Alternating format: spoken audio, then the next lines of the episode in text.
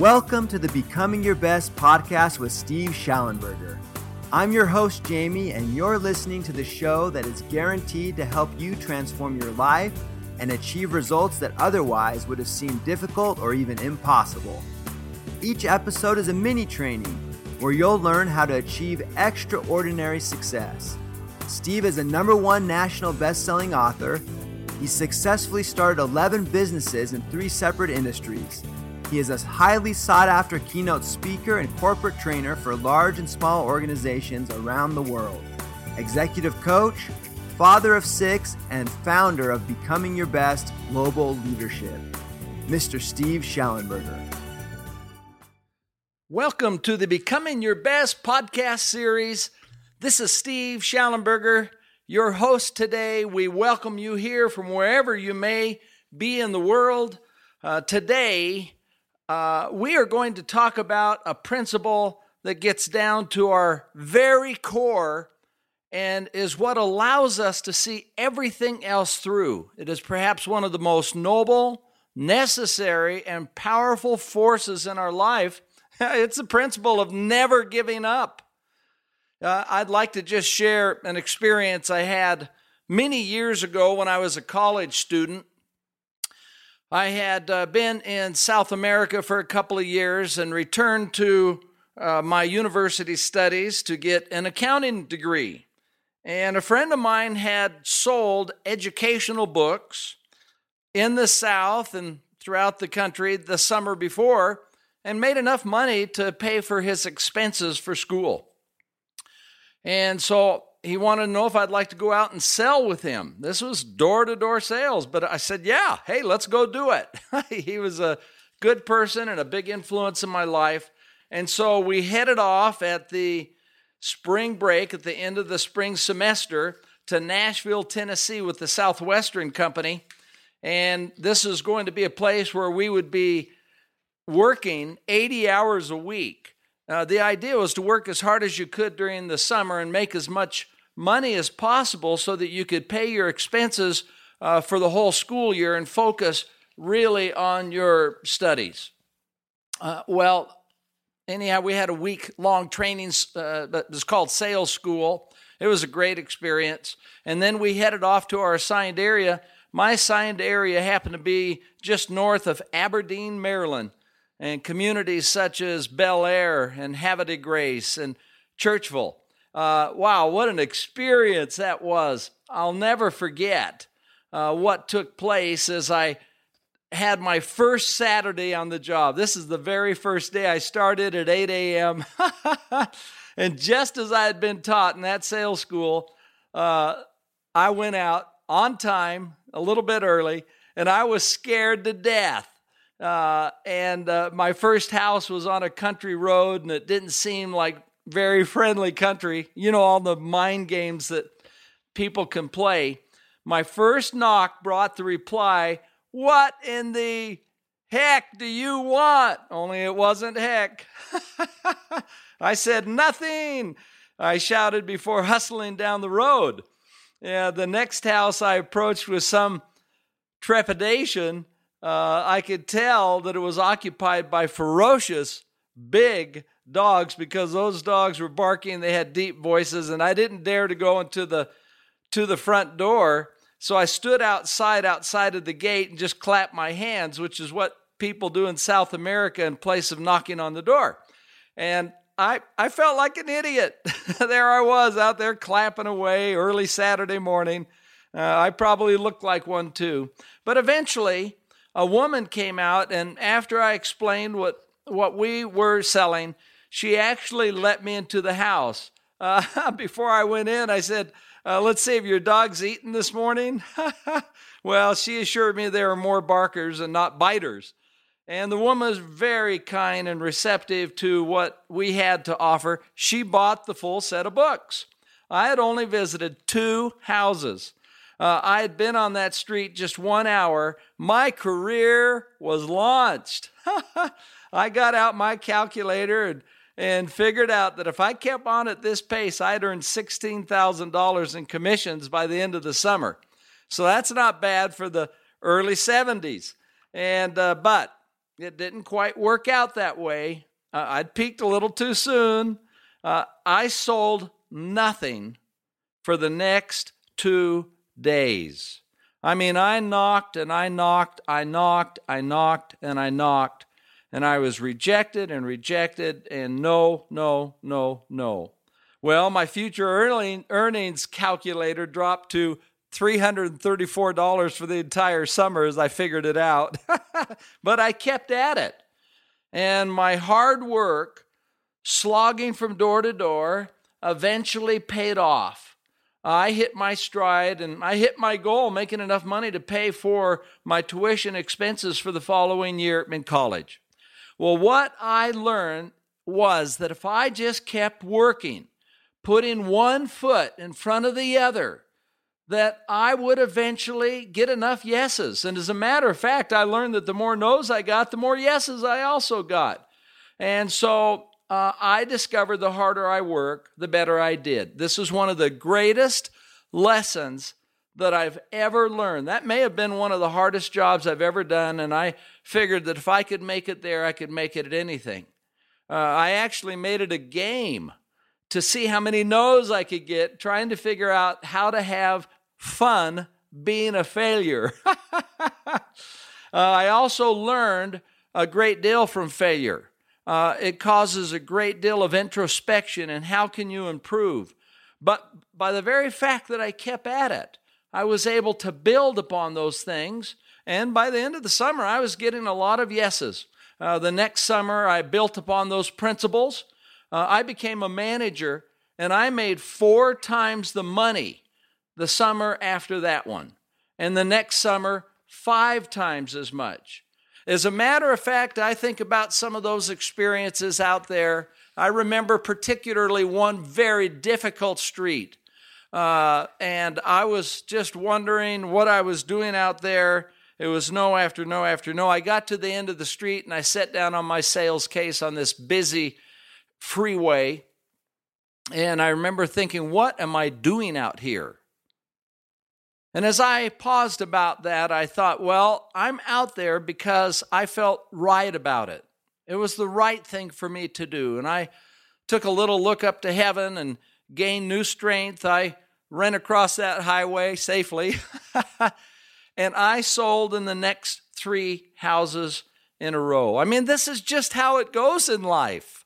And we have these challenges, we have these setbacks.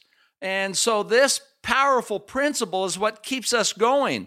Uh, you know, it is one of those principles that if you master all the other principles, but you give up at some point during your journey, you may fail to reach your destination. Uh, if, on the other hand, you choose to never give up, in other words, keep putting one foot in front of the other, keep working, we have a much better chance to succeed. And we certainly may have to make corrections along the course. But as long as we refuse to give up, your goals will be much more within reach. So, what can we do to be successful as we move forward? Uh, it's so interesting to hear some of the statistics about rejection and about being successful. So, uh, for example, did you know the average person has been told no or that his targeted goals are unattainable about 148,000 times by the age of 18. Well, heavens, is it any wonderful that successful people put aside a no and continue to go? it's not easy. They, we need to work through that and, and literally develop a mindset that we're going to move forward. Uh, did you know in the sales world, for example, 90% of salespeople, on average, give up after four unsuccessful contacts? And yet, 80% of sales are made after five contacts. So, what's the difference between the highly successful salesperson and those who gave up? Well, it's the will to be politely persistent despite the challenges and rejection. And if you're in a sales organization, imagine the difference of just one more contact. And the impact that that would have. Many salespeople give up way too soon. I love what Henry David Thoreau said all endeavors calls for the ability to tramp the last mile, to shape the last plan, to endure the last hour's toil. The fight to the finish spirit is the one, the characteristic we must possess if we are to face the future as finishers. So, what are some things that you and I can do to never give up? Every single one of us is going to have setbacks, challenges, disappointments. We'll all be beaten down at some point. So, how can we get back up? How can we keep going? I would like to suggest four things that you can do, that I can do to keep moving forward to keep putting one step in front of the other, even though we are pushed back. Uh, here are the four very quickly. See failure as a stepping stone to success. Number two, when you're beaten down, keep your inspiring vision in front of you. Remind yourself of the direction that you're going. And number three is to have faith that things will work out. And number four is work, work, work, and keep taking one step forward. And when we get pushed back, then we take two more steps, but we keep pushing forward. Now, this is the way it goes in virtually every profession and every walk of life. Uh, we have family members or friends that may disappoint us, or we may disappoint them. But we can't give up. We can never give up. I'll never forget, I'm going to share a personal story here that has had a profound impact on my life. When I was 16, I'd had the opportunity to work for Milton Dunlap uh, for two or three years. Uh, I did lawns, and, and Mr. Dunlap had lost his wife uh, of many, many years. And he turned to alcohol he was a wonderful reporter for the Associated Press, uh, known throughout the country. And so, at any rate, uh, I he asked me also if I'd clean his house and just help generally, which I did. Uh, he had uh, uh, one daughter way back on the East Coast, uh, but they weren't able to see each other a lot. And so I I loved Milt Dunlap, and he was a good man. He encouraged me, but I was so disappointed to see that he would fall into this trap of turning to alcohol and, and, and a lot of it. He would buy a fifth of whiskey a day. And so I, we had a game out of it. I would hide it and I'd encourage him not to drink. But finally, after one point, I wrote a note to him and I said, Mr. Dunlap, this is going to kill you. And I said, I just can't be here anymore and work for you anymore around this type of a situation. And to uh, his extraordinary credit, he quit drinking cold turkey. I mean, it was amazing. Uh, he was able to go back to work and just make such a difference. Uh, about nine months passed, and and he's fighting this battle essentially alone. And uh, he turned back to the alcohol. And after about two or three weeks, uh, he lived about 10 houses from our home. I went in and he was in a stupor. And, and finally, I said, Mr. Dunlap, I said, I give up. I said, here's all the alcohol you have. Just drink as much as you want. And I left the house. Uh, about three or four days, days later, I returned and found him in a coma.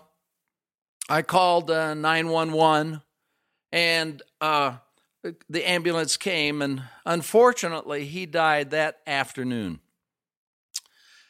Uh, I honestly felt like much of that was my fault. Uh, the reason being is because he heard the last words he heard from my mouth of this young boy, 16, was, I give up. I vowed that I would never give up again. in my entire life on anyone, on anything. And so, this is the type of resolve that each one of us needs. Uh, we're going to have challenges. Uh, these are learning opportunities. We can see these failures as stepping stones. Uh, when we're beaten down, renew our vision. Keep getting back up. Remind yourself of the direction that you're going. Have faith. Have faith that it'll work out. And then work, work, work, and trust in the end outcome that things will get better. So, this wonderfully power, powerful principle, never give up, is every part of our fiver to make a difference. This is one of the grand one that makes a difference. As you look back over the history of all the world, recent history, in the last hundred years, in the last 2,000 years, we see the example of people that have made a difference doing these things. And the fact is that you and I can do them as well. It's ordinary people that become extraordinary. As we do these things and have faith, that all will turn bright. This is Steve Shallenberger, your host from Becoming Your Best Global Leadership. And remember, every single day, you are making a difference. You're lifting and building and leaving the world a better place. Wishing you a great day. Thank you so much for tuning into this episode of the Becoming Your Best podcast.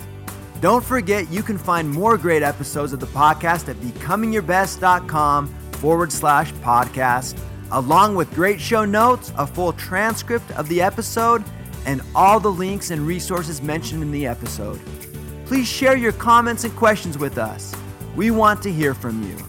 The best way you can show your appreciation for our podcast is to leave an honest rating and review on iTunes. Now it's time for you to take action and truly start becoming your best. Remember, good, better, best. Never let it rest until the good is better and the better is best.